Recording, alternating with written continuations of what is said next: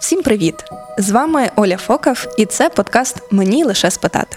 Спільний проект Радіо Сковорода та медичного центру Святої Параскеви.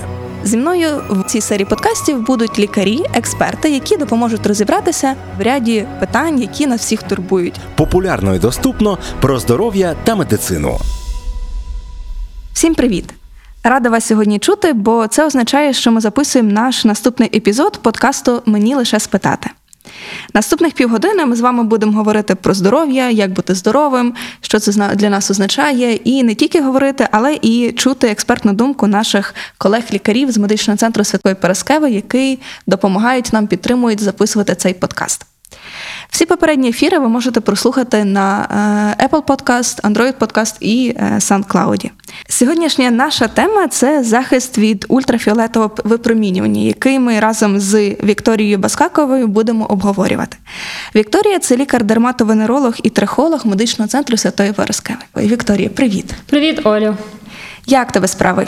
Мене все чудово, і я дуже рада, що я маю можливість поділитися зі слухачами цікавою і корисною інформацією. Е, абсолютно згідна, бо зараз саме той час, пік, коли ми мусимо говорити, наголошувати на важливості сонцезахисту.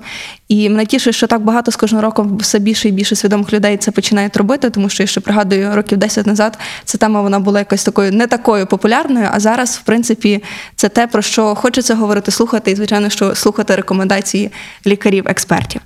Отже, Вікторія, давай почнемо з того, що ти поділишся з нами, слухачами, як впливає УФ випромінювання, чи воно небезпечне, чи може це шум навколо нього просто створили маркетологи? Я не знаю. Я часто про це знаєш, чую від пацієнтів. Що думаєш?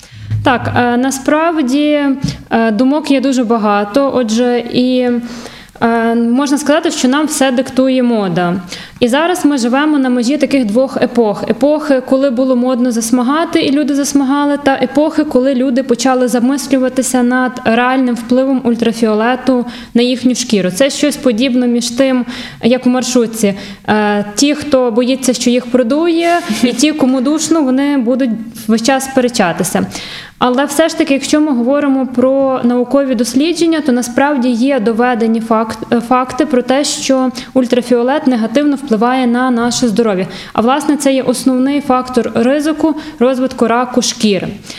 І як приклад я можу навести такі аргументи. Якщо ми поговоримо Давай. про Австралію, то в Австралії є спеціальні, е, спеціальний одяг для працівників, які працюють е, на вулиці, з фільтрами, які захищає їх від ультрафіолету. Над основними е, такими пішохідними Трасами, скажімо так, е, є навіси для того, щоб люди переважну частину дня знаходилися у тіньку, ультрафіолет на них не попадав. І ще один цікавий факт, який я недавно почула на конференції, про те, що біля берегів Австралії нерідко виловлюють рибу, в якої розвивається меланома. Ух ти. Як ми знаємо, що е, чим ближче до екватора, тим більш інтенсивне ультрафіолетове опромінення, і власне в Австралії воно є доволі високе. Колись я так раніше я думала, що меланома це хвороба людей, але насправді виявляється, що від ультрафіолету вона може розвиватися навіть у тварин. Ну, це дуже насправді цікавий факт. Та добре, що ти з ним поділилася, бо ми звикли знаєш, думати шкіра, ще щось, а у риби луска. Відповідно, так. це цікаво, що що в принципі і риби ну, на це страждають. Добре, що якби ти такий наочний приклад навела. Ти ем, зачепила дуже цікаву тему про те, що сонцезахист це не тільки про креми. Так, ми звикли так. якби асоціювати окей, це там крем з фільтром, щось таке. Це ще і якісь інші методи захисту. Давай трошки про це поговоримо. Що ще нам робити, так, крім нас... кремів? Насправді є багато багато засобів і речей, які мають ОФ-фільтри. Нам відомі це є е, креми, спреї і решта косметичних засобів з ОФ-фільтрами, але так само існує одяг з ОФ-фільтрами. Частіше той, що для нас більш відомий і більш поширений, це купальні костюми. Найчастіше їх використовують у маленьких діток для того, щоб дітки не згоріли на сонці, купальні костюми з ОФ-фільтрами, але так само є одяг для робочий одяг, зовнішній одяг для працівників, які працюють на вулиці, який так само їх захищає від ультрафіолету. З простого ми можемо використати, звісно, там не буде такий захист від ультрафіолету, як в спеціалізованому одязі, але так само ми можемо використовувати капелюх, який буде закривати від ультрафіолету, або парасольку, наприклад, чи одяг на довгий рукав та довгі штани. І Ще цікавий факт, що е, певні машини вони е, в своєму склі мають е, така, так само ОЕФ-фільтри. Тому, якщо ви їдете в машині, ваша машина має скло з ОЕФ-фільтрами і всі вікна є закриті, то ви так само є захищені. Круто, а цей одяг його можна якось в Україні купити? Так, я нещодавно продається? дивилася, бо Ти я, маєш? нещ- я не маю, але Ага. я нещодавно повернулася з моря. Я бачила людей, які не тільки дітей, а дорослих так само, які купалися в цих купальних костюмах. І коли я повернулася додому, то я вирішила подивитися, чи в нас можна такий одяг купити. Я дивилася в інтернеті. Так насправді є одяг е, з ОФ-фільтрами SPF 50. Угу, круто. Ти як трихолога тебе ще запитаю, знаєш про панамку. Ми колись з Соломією педіатром говорили про те, що панамку обов'язково носити. А давайте нам поясниш, чому панамку обов'язково носити, носити. І така підказка я про волосся. Знаєш, оце Ага. хочу, щоб ти сказала Ну, насправді о, ультрафіолет не тільки негативно на шкіру впливає, а на волосся так само. Волосся від цього пересушується, воно стає більш сухе, ламке, менш блискуче. І ще я, до речі, не сказала, але є навіть спреї з ОЕ-фільтрами для волосся, які можна використовувати. Або як варіант, це закривати волосся чимось, якоюсь хусткою, панамкою, кепкою, щоб ультрафіолет не попадав. Це воно стосується загалом волосся, ну тобто якби коріння волосся чи всього волосся? Всього волосся. Треба, щоб все Це волосся, повністю так, було та можна його, наприклад, там зібрати волосся і повністю все закрити Нам треба якоюсь за це хусткою. переживати в якийсь період доби, період року чи постійно. Ну боже, ми ж не ходимо в панамках постійно, знаєш. І Та, лікарі не ходять. Так, все правильно. Але е, звісно, що у волоссі мається на увазі в довжині волосся рак не розвивається. Тому найбільш негативний вплив ультрафіолету відбувається, коли ми знаходимося під дією самого інтенсивного ультрафіолету. Це влітку, коли ми відпочиваємо десь. Ми поїхали, наприклад, на море, та і там вже зразу декілька факторів: сухість повітря, ультрафіолет, і ми часто мочимо волосся у воді, в солоній воді, потім в прісній змиваємо. Сушить. Відповідно, це все сушить наше волосся. Тому я би рекомендувала найбільше використовувати е, такі е, речі для волосистої частини голови, коли ви знаходитесь на відпочинку. Якщо ви маєте якісь дерматологічні захворювання або автоімунні захворювання, або інші захворювання, чи ви приймаєте якісь медикаменти е, протипоказом, до яких є вплив ультрафіолету, вам необхідно тоді постійно використовувати такий захист. А які такі медикаменти є? В тебе були щось таке в практиці? Наприклад, цитостатики. Якщо пацієнт приймає цитостатики при ревматологічних захворюваннях або при дерматологічних захворюваннях, е, протипоказом є ультрафіолетове промінення. Так само деякі антибіотики, наприклад, тетрацикліни, вони володіють фон- фотосенсибілізацією, тобто під дією ультрафіолету може розвиватися якась побічна реакція. Тому в той період не бажано використ... ну, засмагати. Якщо ви знаходитеся на сонці, треба обов'язково використовувати захист. Е, Знаєш, я це слухаю тебе, дивлюся на тебе, яка ти красива, і згадала, що ми ще ж не сказали нічого про бальзам для губ. Тобто нам ще ж е, і це ж нам цю ділянку теж треба шкіри е, захищати. Так, все правильно. В- Навіть в нас в аптеках продаються так само засоби бальзаму для губ, які мають в своєму складі СПФ, і ми їх теж можемо використовувати. І як не дивно, може розвиватися від дії ультрафіолету геліотропний хейліт, тобто запалення губ від дії ультрафіолету. Тому бальзамчики з СПФ-ками вітаються. Теж важливо, та? Так. Тобто не тільки крем з собою мати в сумці панамку, але ще й бальзамчик. Мені лише спитати з Олею Фокав. І дивись, як ми класно плавно перейшли в тему кремів. Так. Давай поговоримо про креми, спреї. Що нам шукати, на що дивитися, чого е, якби уникати в складі, тому що, звичайно, що ну ми бачимо на прилавку ціни дуже різняться, але всюди пише там SPF ніби один, і як, як їх різнити, що дійсно буде безпечним, корисним для, для тіла. Угу. Оля, отже, я не хочу робити реклами або Жодної антиреклами, е, і ми не можемо порівнювати якість найдешевшого сонцезахисного засобу, сонцезахисного крему і найдорожчого, тому що між, ними може бути різниця. Але якщо ми будемо говорити про дерматокосметику, космецевтику або простими словами, ті, ті бренди е, лінійок засобів для шкіри або СПФ для шкіри, які продаються в аптеках, між ними дуже суттєвої різниці немає. Тобто по якості вони приблизно є однакові, та й е, ціновий діапазон у них так само приблизно однаковий. Там чи ви одну фірму візьмете, чи іншу. Різниця може бути у іншому. Різниця може бути в асортименті. Тобто є такі бренди, які мають там 2-3 засоби, там, наприклад, один засіб дитячий, один засіб дорослий для тіла і один засіб для обличчя. І це на цьому кінець історії. А є бренди, в яких. Е, Санскріни це можна сказати їхня така фішка. Тобто вони багато вкладають в цю в ці лінійки, вони розробляють багато різних засобів, багато форм випуску для різних типів шкіри, для різних проблем шкіри, для різних ділянок, для різних вікових груп. І мені насправді це дуже подобається, тому що ви можете обрати саме те, що вам підходить, і саме те, що вам подобається. Е, Для прикладу, я можу розказати, наприклад, про себе, що в цьому році я відкрила для себе таку річ, як е, пудра з СПФ. SPF. Е, Це, на мій погляд, надзвичайно навіть не знаю, як назвати чудова, прекрасна річ. Вона дуже помічна, тому що перше. Е, Коли ви використовуєте SPF на обличчя, як і SPF на тіло, його треба поновлювати кожних дві години. Не завжди вам зручно за собою носити там якусь баночку з кремом з SPF і кожних дві години їх мазати, його мазати на себе. Або, наприклад, зранку ви йдете на роботу, ви помазали крем з SPF, а потім в обід або ввечері ви повертаєтеся, але. м, Дія SPF вже пройшла, тому треба наносити другий раз. Або інша ситуація. Ви нанесли крем з SPF, зверху ви нанесли макіяж. Пройшло дві години. Що робити? Тобто, по, по логіці треба змити макіяж, нанести SPF і нанести ще раз ваш макіяж. Ну не дуже зручно. Абсолютно незручно. Так, а от власне пудра з SPF, вона може бути трошечки з тоном, або вона може бути прозора, просто матуюча. Її можна як на шкіру наносити, так зверху і на макіяж можна наносити. Плюс вона не залишає жирного блиску, який мені дуже не подобається. І її дуже зручно наносити. Таку невеличку кісточку можна носити з собою в сумочці, нанести на шкіру і знати, що ви захищені. Це круто для жінок, коли чоловіків пудрою користуватись не переконаємо. Окей, а, Можливо, так. Ну але чоловіки і макіяжем не користуються. ну це теж е, одна з особливостей. Та хоча хто знав, люди Там, різні.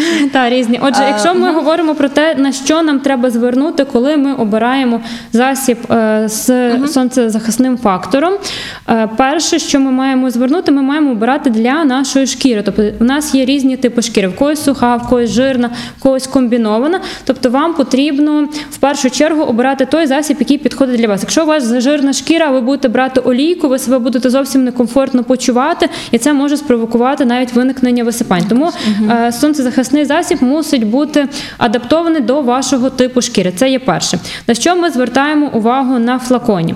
Ми звертаємо е, увагу на позначки. Е, Що означає буква SPF? SPF – це е, наскільки цей засіб захищає нас від ультрафіолету. Якщо це SPF 50, то означає, що одна п'ятдесята сонячного випромінювання крізь цей крем може попасти у вашу шкіру. Якщо SPF 30, то одна тридцята. Тобто, умовно, SPF 50 захищає нас на 98%, а е, 30 на 97%. шість. Тобто, та, невелика різниця. Е, І взагалі, якщо ми говоримо про питання, який SPF брати, Американська академія дерматології рекомендує брати не менше 30. От, власне, всякі маркетингові такі ходи вони можуть крутитися між тими 30, 50, 100. Реально, я своїм пацієнтам рекомендую SPF 50. Чому так? Тому що, е, принаймні, у нас в країні більшість лінійок вони мають е, сонцезахисні е, фактори захисту з 50. Тобто прицільно шукати SPF 100 чи SPF 30 немає сенсу, якщо SPF 50 є доволі багато. Наступне, на що ми маємо звернути увагу, це від чого цей крем захищає. Можуть бути такі позначки, як UVA плюс UVB, тобто мусить обов'язково захищати від спектру ультрафіолетового випромінювання А та ультрафіолетового випромінювання типу Б. Або іншими словами, це може називатися broad spectrum, тобто широкий спектр, тому він захищає і від того, і від того. Є ще такі букви PA з плюсиками. Це ступінь захисту від ультрафіолету А. Е, Плюсиків може бути від 1 до 4. Чим менше плюсиків, тим менше він захищає. Чим більше плюсиків, тим більше він захищає. Ще цікаві позначки е, це стійкість до води. Е, Може бути позначка Very Water або Water Resistance. Це означає, що цей сонцезахисний засіб він є стійкий у воді, але він не, не вічно стійкий, він має певний період часу, і деякі бренди вказують, скільки часу сонцезахисний засіб стійкий у воді, або коли ви пітнієте. Наприклад, це може бути 80 хвилин. Тобто ви можете провести 80 хвилин у воді і знати, що коли ви вийдете, ваш засіб ще діє. діяти, Так. так. Мгм. Якщо ви провели більше ніж 80 хвилин, то треба поновлювати. Але якщо це не вказано, то зазвичай стійкість до води це 30-40 хвилин. Тому якщо ви півгодини плавали, і навіть ну зазвичай ми напевно, що менше ніж півгодини не плаваємо. Звісно. Тому, е, коли ви виходите з води, його обов'язково треба поновити.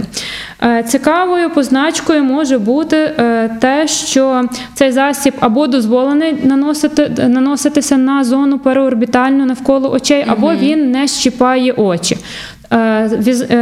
Не всі знають, але це є важливо, що ультрафіолету е, засоби з захистом від ультрафіолету необхідно наносити так само і на повіки. На повіки. Так, тому що на повіках власне шкіра є набагато тоньша і уразливіша до дії ультрафіолету, ніж шкіра, яка є грубша. Цікаво. Ми маємо боятися е, цього варіанту A, B чи загалом.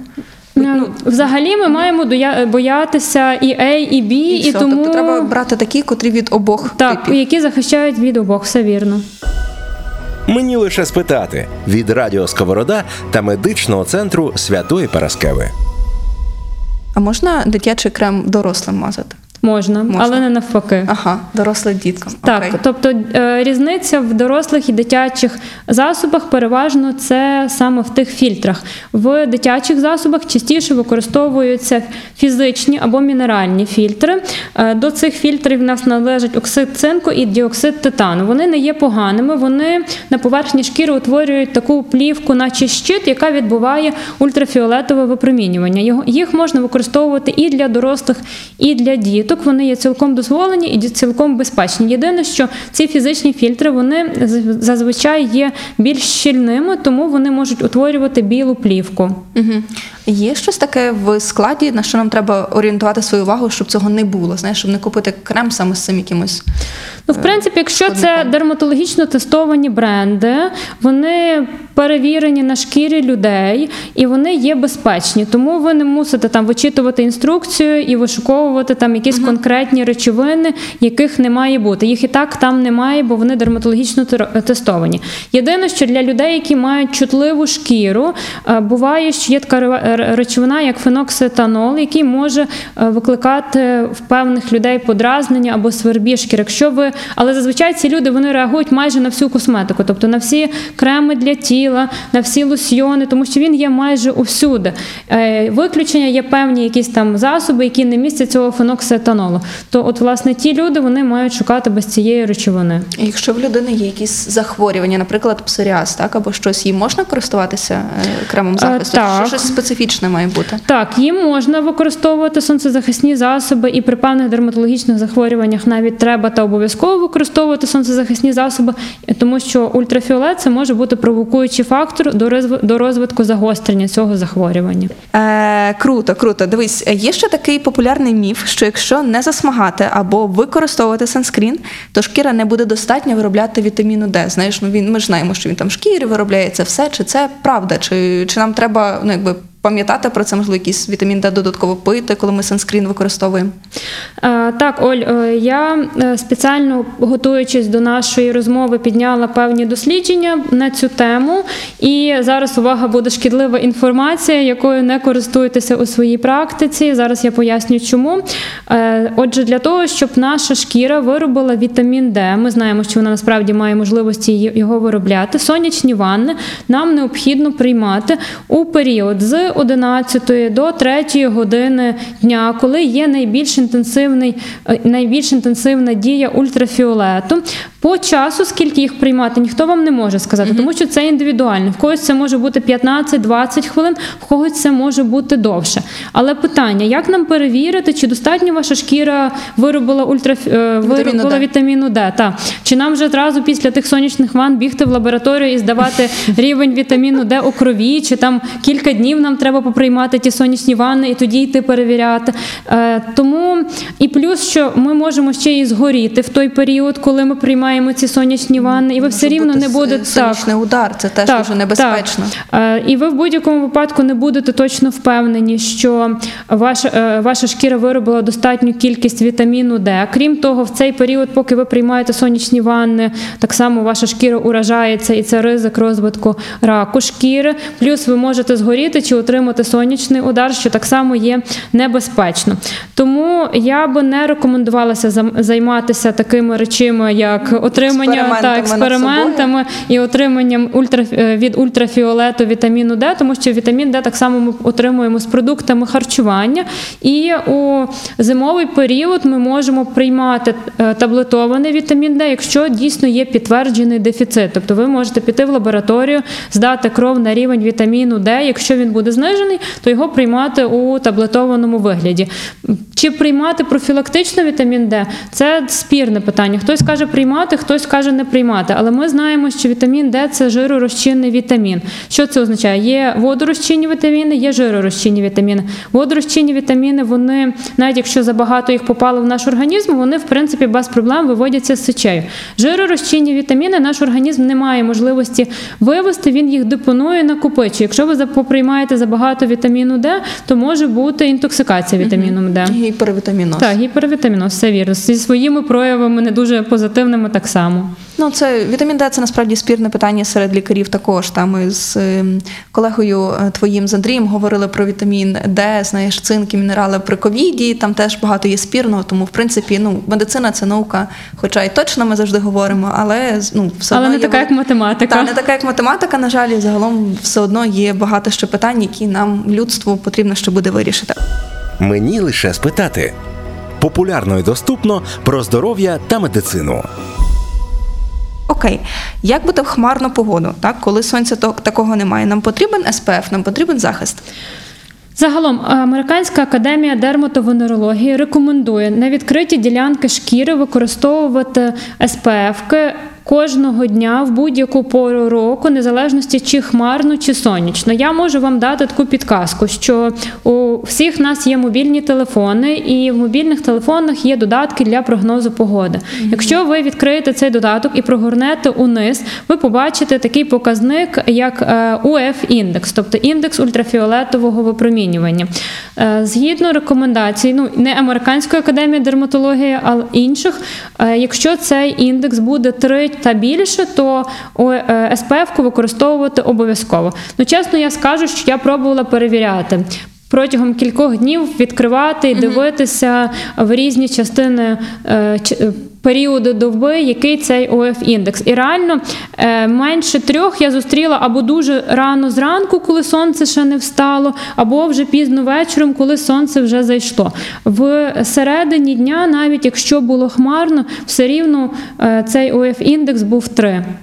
Ну, знаєш, і все одно це така думка про те, що ти встаєш вранці, перевіряєш, мазати собі СПФом, це додаткова якась там Так, тривожність, складність. І ну, не хочеться все-таки, щоб ми жили під якимось постійним контролем і ну, думали, переживали, чи раптом ми там сьогодні маємо УФ. Чи ми захищені, чи ні? Так, тому в принципі кожного разу, коли ви там в оцей в період максимального сонця ну, плануєте, що будете на вулиці, або якщо у вас є там, е, ну ми коли радимо, в який період? Е, З весни по початок осені?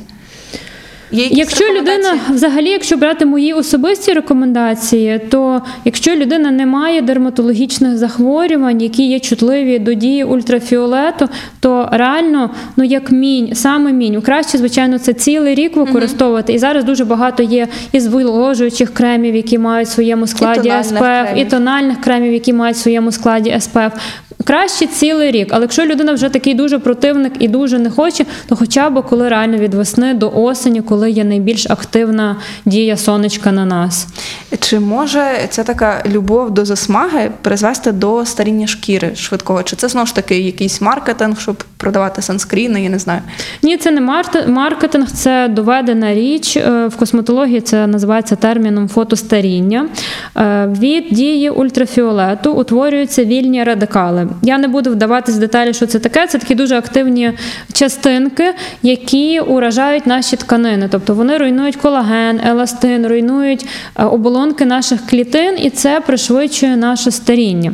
Тому можна помітити, що, наприклад, люди, які проживають е, в тих країнах, де тривалість впливу ультрафіолету є довша, але або більш активна, вони виглядають старіше. Знаєш, я зразу згадала е, в Азії, коли була на стажуванні в Тайвані, от в них є така якби особливість, я не знаю. Я помітила це просто моє спостереження, що якби жінки спочатку такі молоді, молоді, молоді молоді до якогось там 40-50 років, а потім вони пф, і стають, ну якби шкіра стає дуже дуже старою. Можливо, це через знову ж таки через УФ або ну Та цілком може бути. Так само розказувала моя бабуся, що вони, коли дідусь служив в армії, їх послали в Туркменістан, і вони жили в Ашхабаді. І вона казала те, що їй дуже дивувало, що е, старі жінки мають малих дітей, тобто е, дитинка якась там рік або два, а жінка виглядає доволі старою. І вона думала спершу, що це вони просто пізно так народжують, але насправді виявилося, що ці жінки набагато молодші, просто від того е, дії ультрафіолету вони виглядають старішими. Е, Пригадуєш, ми ти раніше мені розказувала історію за е, Солярії і Німеччину. Може, давай поділимося нею з слухачами.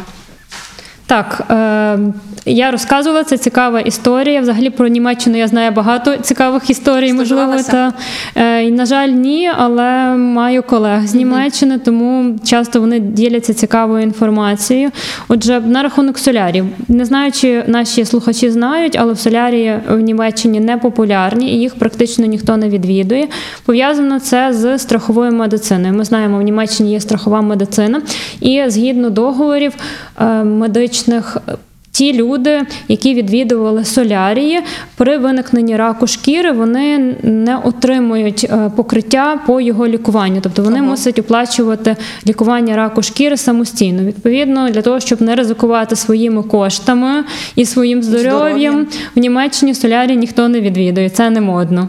А в Україні якби побудує міф, що взимку корисно ходити в солярі. Знаєш, або встидно, якби коли там починається літній сезон, купальний сезон білим вийти на, на пляж, і тому ми там пару е, якби разів ходимо в солярі, щоб якби не бути білою як сметана. Ну, але це, скажімо так, ми компенсуємо тільки косметичний такий якийсь нюанс, але е, позитивного ефекту на наше здоров'я це ніякого немає абсолютно, Ну, і а швидше навіть шкода. Шкода. І навіть напевно варто сказати, що і по відношенню до е, утворення вітаміну Д3 теж немає. Немає відношення, ні, абсолютно. Не треба солярієм виробляти вітамін Д. Е, Ще одне питання: як ти ставишся до лазерної епіляції? Так, бо ми говоримо про УФ випромінювання. Тут теж є якби випромінювання знову ж таки до нашої теми. Наскільки це може бути шкідливо? І давай зачепимо тут трошки в цій темі, можливо, новоутвори. Так, тобто, чи може лазерна епіляція все-таки призвести до не знаю, до утворень шкіри злоякісних? Так, я зрозуміла твоє питання. Отже, лазерна епіляція вона насправді набуває все більшої популярності. Жінки хочуть е, почувати себе комфортно та впевнено, і не тільки жінки, а чоловіки так само. Вони не хочуть голити шкіру чи ходити на депіляції, а ходити з волоссям теж не дуже модно зараз. І насправді так, лазерна епіляція вона є безпечна у випадку, якщо ви е, користуєтеся послугами того центру, де є новий сертифікований лазер, е, який е, дозволений для проведення даної процедури. Хочу зауважити, що е, сучасні діодні лазери вони випромінюють інфрачервоне випромінює спектр інфрачервоного світла, а не ультрафіолетового. І за допомогою цього інфрачервоного світла вони відбувається термоліз, тобто руйнування, випалювання волосяної цибулини. Е, Інфрачервоне випромінювання не викликає розвитку раку шкіри, тому, проходячи е, курс лазерної епіляції, ви можете бути спокійні. Єдине важливо, щоб так само був кваліфікований спеціаліст, який вмів підібрати параметри для вашого фототипу шкіри, для того, щоб не стався опік. З приводу утворів шкіри. Важливим моментом є те, що е, лазер реагує на пігмент, на пігмент у волосяній цибулині, і він може відреагувати на пігмент, наприклад, у родинці. Тому на родимку лазер ставити не можна, тому що може статися опік родимки. А це може якби Ну, все ж таки, це не, це не є е, прямий такий фактор, що це конче приведе до утворення раку шкіри, але е, зайвий раз її пошкоджувати немає сенсу. Тобто, якщо є стоїть питання, чи зробити опік, чи не зробити опік, то краще його не робити, а цю родинку закрити або спеціальною білою фарбою, або пластирем, або якоюсь іншою наклейкою закрити для того, щоб лазер просто на неї не подіяв. Е, Добре, що ти це наголосила, бо слухачі, коли вони це прослухають, будуть ну надіюся більш уважніші до того, тому що майстри бувають різні. Це ж е, не завжди йдуть люди з медичною освітою, які в принципі Так. розуміють, в чому там можуть бути небезпеки тому всьому. Мені лише спитати. Ви можете просто зараз записатись на прийом до цього або інших спеціалістів. Заради вашої зручності лишаємо посилання у описі подкасту. Е, якщо ми вже зачепили утвори шкіри, підкажи, будь ласка, чи нам потрібно завжди їх видаляти, особливо коли вони об'ємні, так якісь вони збільшуються в розмірах. Як тут з цим бути? Що Е, дерматолог каже на це? Насправді ні. Е, Взагалі, якщо цей утвір цілком нормальний, у ньому немає ніяких змін, немає підозри на рак шкіри, то видалення такого утвору воно є рівноцінне до того, щоб просто людині вирізати кусочок шкіри, тому що цей утвір не є загрозливий і він не обов'язково призведе до утворення раку. Крім того, навіть якщо ми видалимо усі родимки, які є на нашому тілі, це не зменшує ризик утворення раку шкір, оскільки 50% меланом вони з'являються первинно на місці, де родинки не було. Тому е, ми можемо видалити всі родинки, але меланома все рівно може з'явитися, якщо. Ну, скажімо, така ваша доля, чи такі фактори на вас діяли, чи така ваша генетика. Тому безпричинно видаляти родимки не потрібно. Якщо ви помітили, що ваша родимка почала змінюватися, зміни можуть бути у формі, кольорі чи розмірі, це може бути загрозливою ознакою, і вам потрібно звернутися до лікаря і обстежити цю родимку. Абсолютно безпечне, безболісне, сучасне обстеження це дерматоскопія. Е, Можна дерматоскопію робити усім. Вона не має обмежень по віку і не має обмежень по супутнім якимось патологіям. Тобто можна і новонародженим, і вагітним, і здоровим, і тим, хто має якісь супутні захворювання. Е, Плюс її е, достовірність сягає 97%, тобто з вірогідністю 97% ми можемо сказати, чи там є рак шкіри, чи немає. Більша достовірність є хіба в гістологічного дослідження, тобто коли утвір видаляється і дивиться під мікроскопом, чи там є клітини якогось злоякісного утворення. Тому обов'язково родинки треба перевіряти. До речі, знову ж таки, Як часто? так, якщо ми говоримо про ту саму Німеччину, я не знаю, як в них є зараз, а, але кілька років тому дерматоскопію в певних регіонах Німеччини ввели в обов'язковий щорічний медогляд. І після того вони зробили дослідження і е, висновок, що е, коли проводилася ця дерматоскопія, в них різко зменшилася кількість запущених раків шкіри. Тобто, за допомогою дерматоскопії вони могли виявляти е, ранні стадії раку шкіри і надавати людям допомогу. І знову ж таки, якщо ми говоримо про ту саму Німеччину, як приклад лікування меланоми першої стадії в Німеччині вартує близько тисячі євро, а всіх решта починаючи від 100 тисяч. Е, Це в страху страхова медицина покриває. та, та, це, ну, це різниця є суттєва Зрозуміло, у це дуже- витраті коштів, у вартості допомоги і у вартості медикаментів.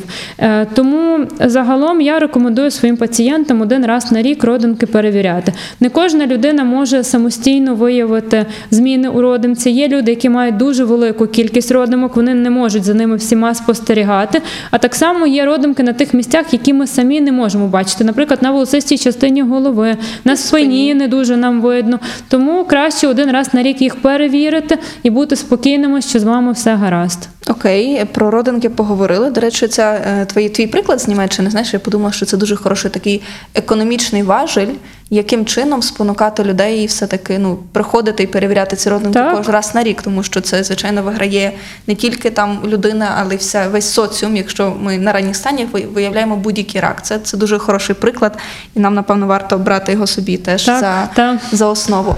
Е, Що е, окей, родинки, чим вони відрізняються від бородавок? Що таке бородавка?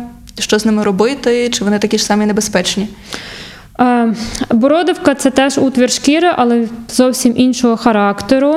Е, Бородавка це вірусне захворювання. Він виклин, вона викликається е, вірусом папіломи людини, яким є інфіковано дуже багато людей. Взагалі, я зустрічала таку статистику, що більше 93% населення землі є інфіковані різними типами вірусу папіломи людини. Він дуже легко передається при контакті шкіри до шкіри через побутові речі. Тому, грубо кажучи, бородавки можна інфікуватися ще в дитинстві, але вони не зразу можуть проявитися, бо це залежить від роботи нашого імунітету. Якщо проявилася бородавка, які варіанти, що з нею робити? Можна нічого не робити. Може спрацювати імунітет, і вона може зруйнуватися самостійно. Звідси походять, до речі, народні міфи, що там мазали чистотілом, часником, не знаю, лимоном, ще чомусь якісь трави прикладали, і бородавка зруйнувалася. Насправді не часник, чистотіл і лимон допомогли, а просто спрацював ваш імунітет в той період, і бородавка зруйнувалася самостійно. Е, Ну, От але тобі народна медицина. Так. Я вибачила, я мушу це сказати, Так. що я чула про те, що е, треба, щоб тебе лизнула собака туди. Ну, ну та і собача слина так само допоміжна від усього від ран, шкіри, від бородавок, від багатьох захворювань. Відповідно, якщо бородавка є, можна нічого не робити, вона може зруйнуватися самостійно. Або, е, але ніхто вам не зможе дати гарантії, коли це станеться. Тобто вона може зруйнуватися через кілька місяців, а вона може зруйнуватися через кілька років. Це знову ж таки залежить від вашої імунної системи.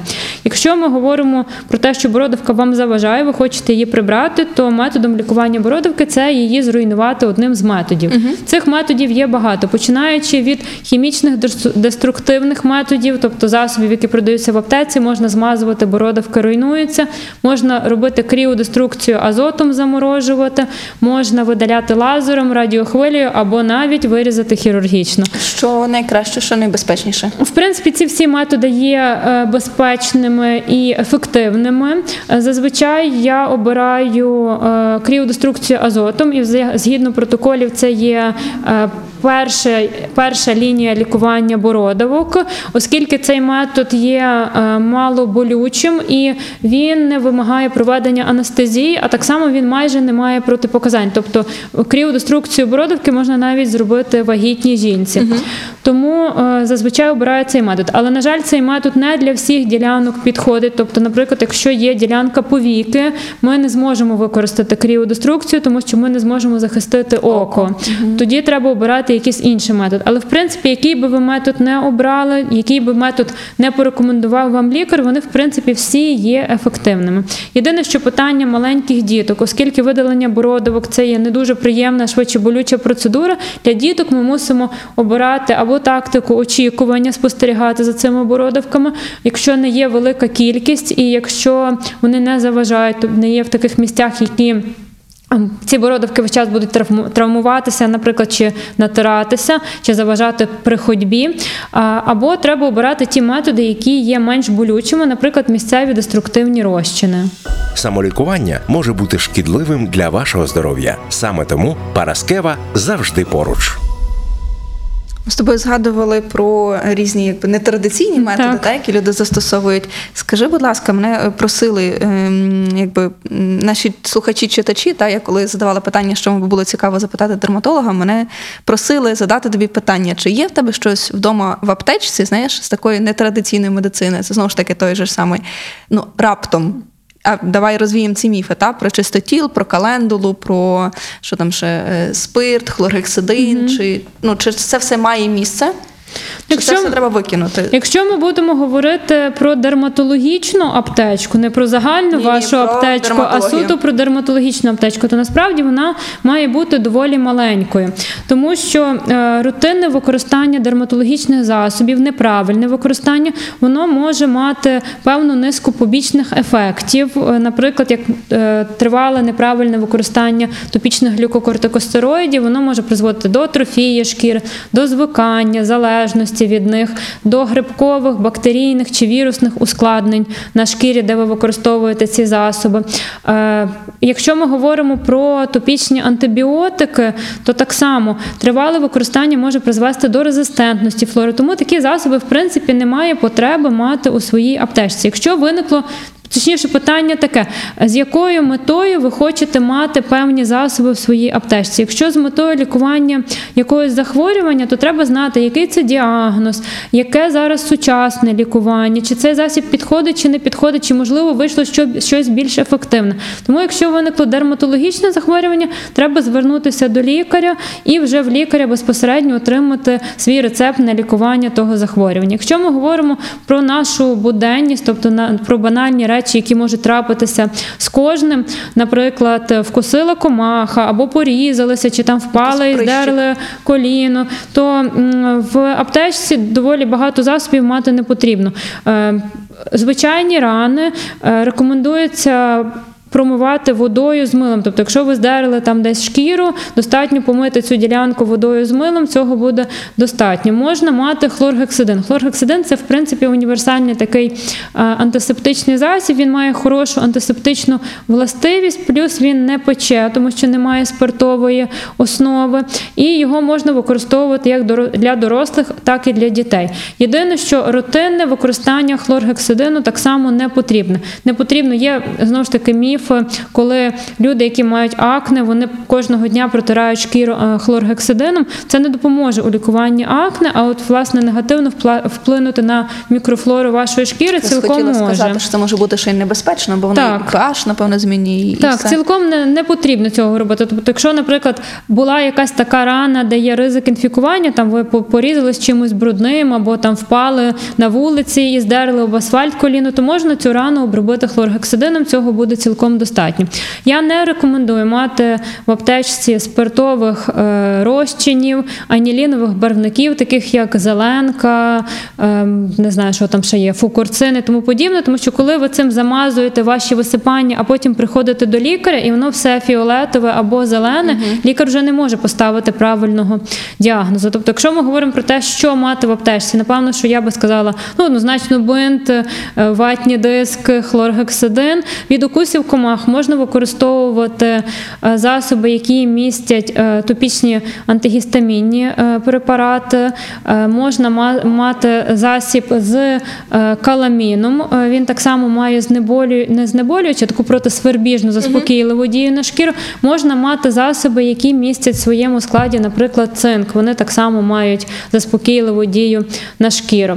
Отже, ну і з таблетованого, напевно, що таблетовані антигістамінні і нестероїдні протизапальні препарати на випадок, якщо були якісь укуси комах або з больовим синдромом, або е, з підозрою на та або з гіпертермією, або з підозрою на якусь алергічну реакцію зі свербіжем. Це те, що ви би мали мати в своїй аптечці. і, Думаю, цього має бути цілком достатньо. Всі решта медикаменти має призначати лікар, і їх треба використовувати правильно. Е, Останнє літнє питання, яке хочу тобі задати: що ж робити коротко, так, якщо СПФ не поміг, і ми все-таки згоріли.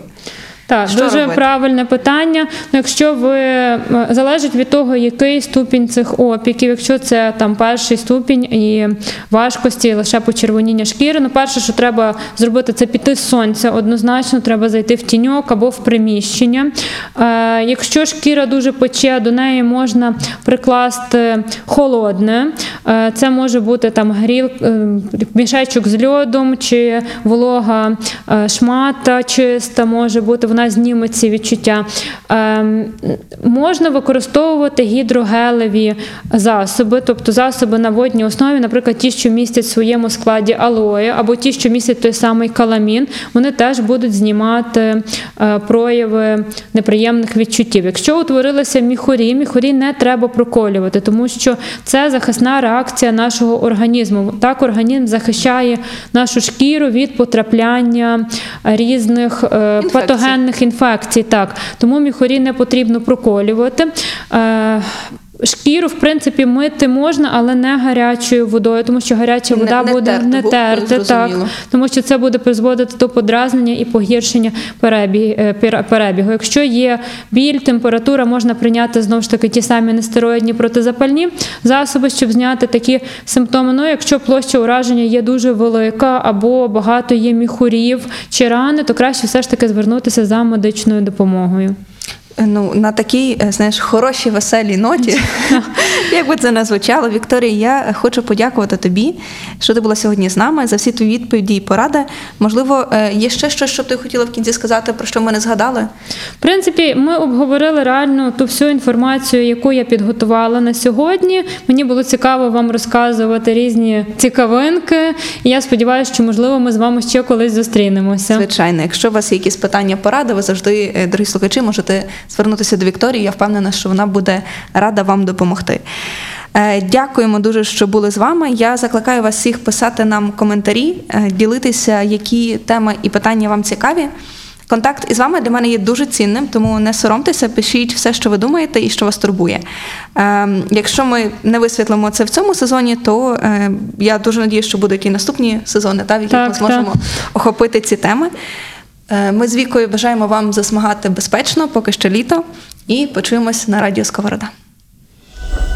Мені лише спитати з Олею Фокав. Подкаст від Радіо Сковорода та медичного центру Святої Параскеви. Популярно і доступно про здоров'я та медицину. По середах на SoundCloud, Google та Apple Podcasts.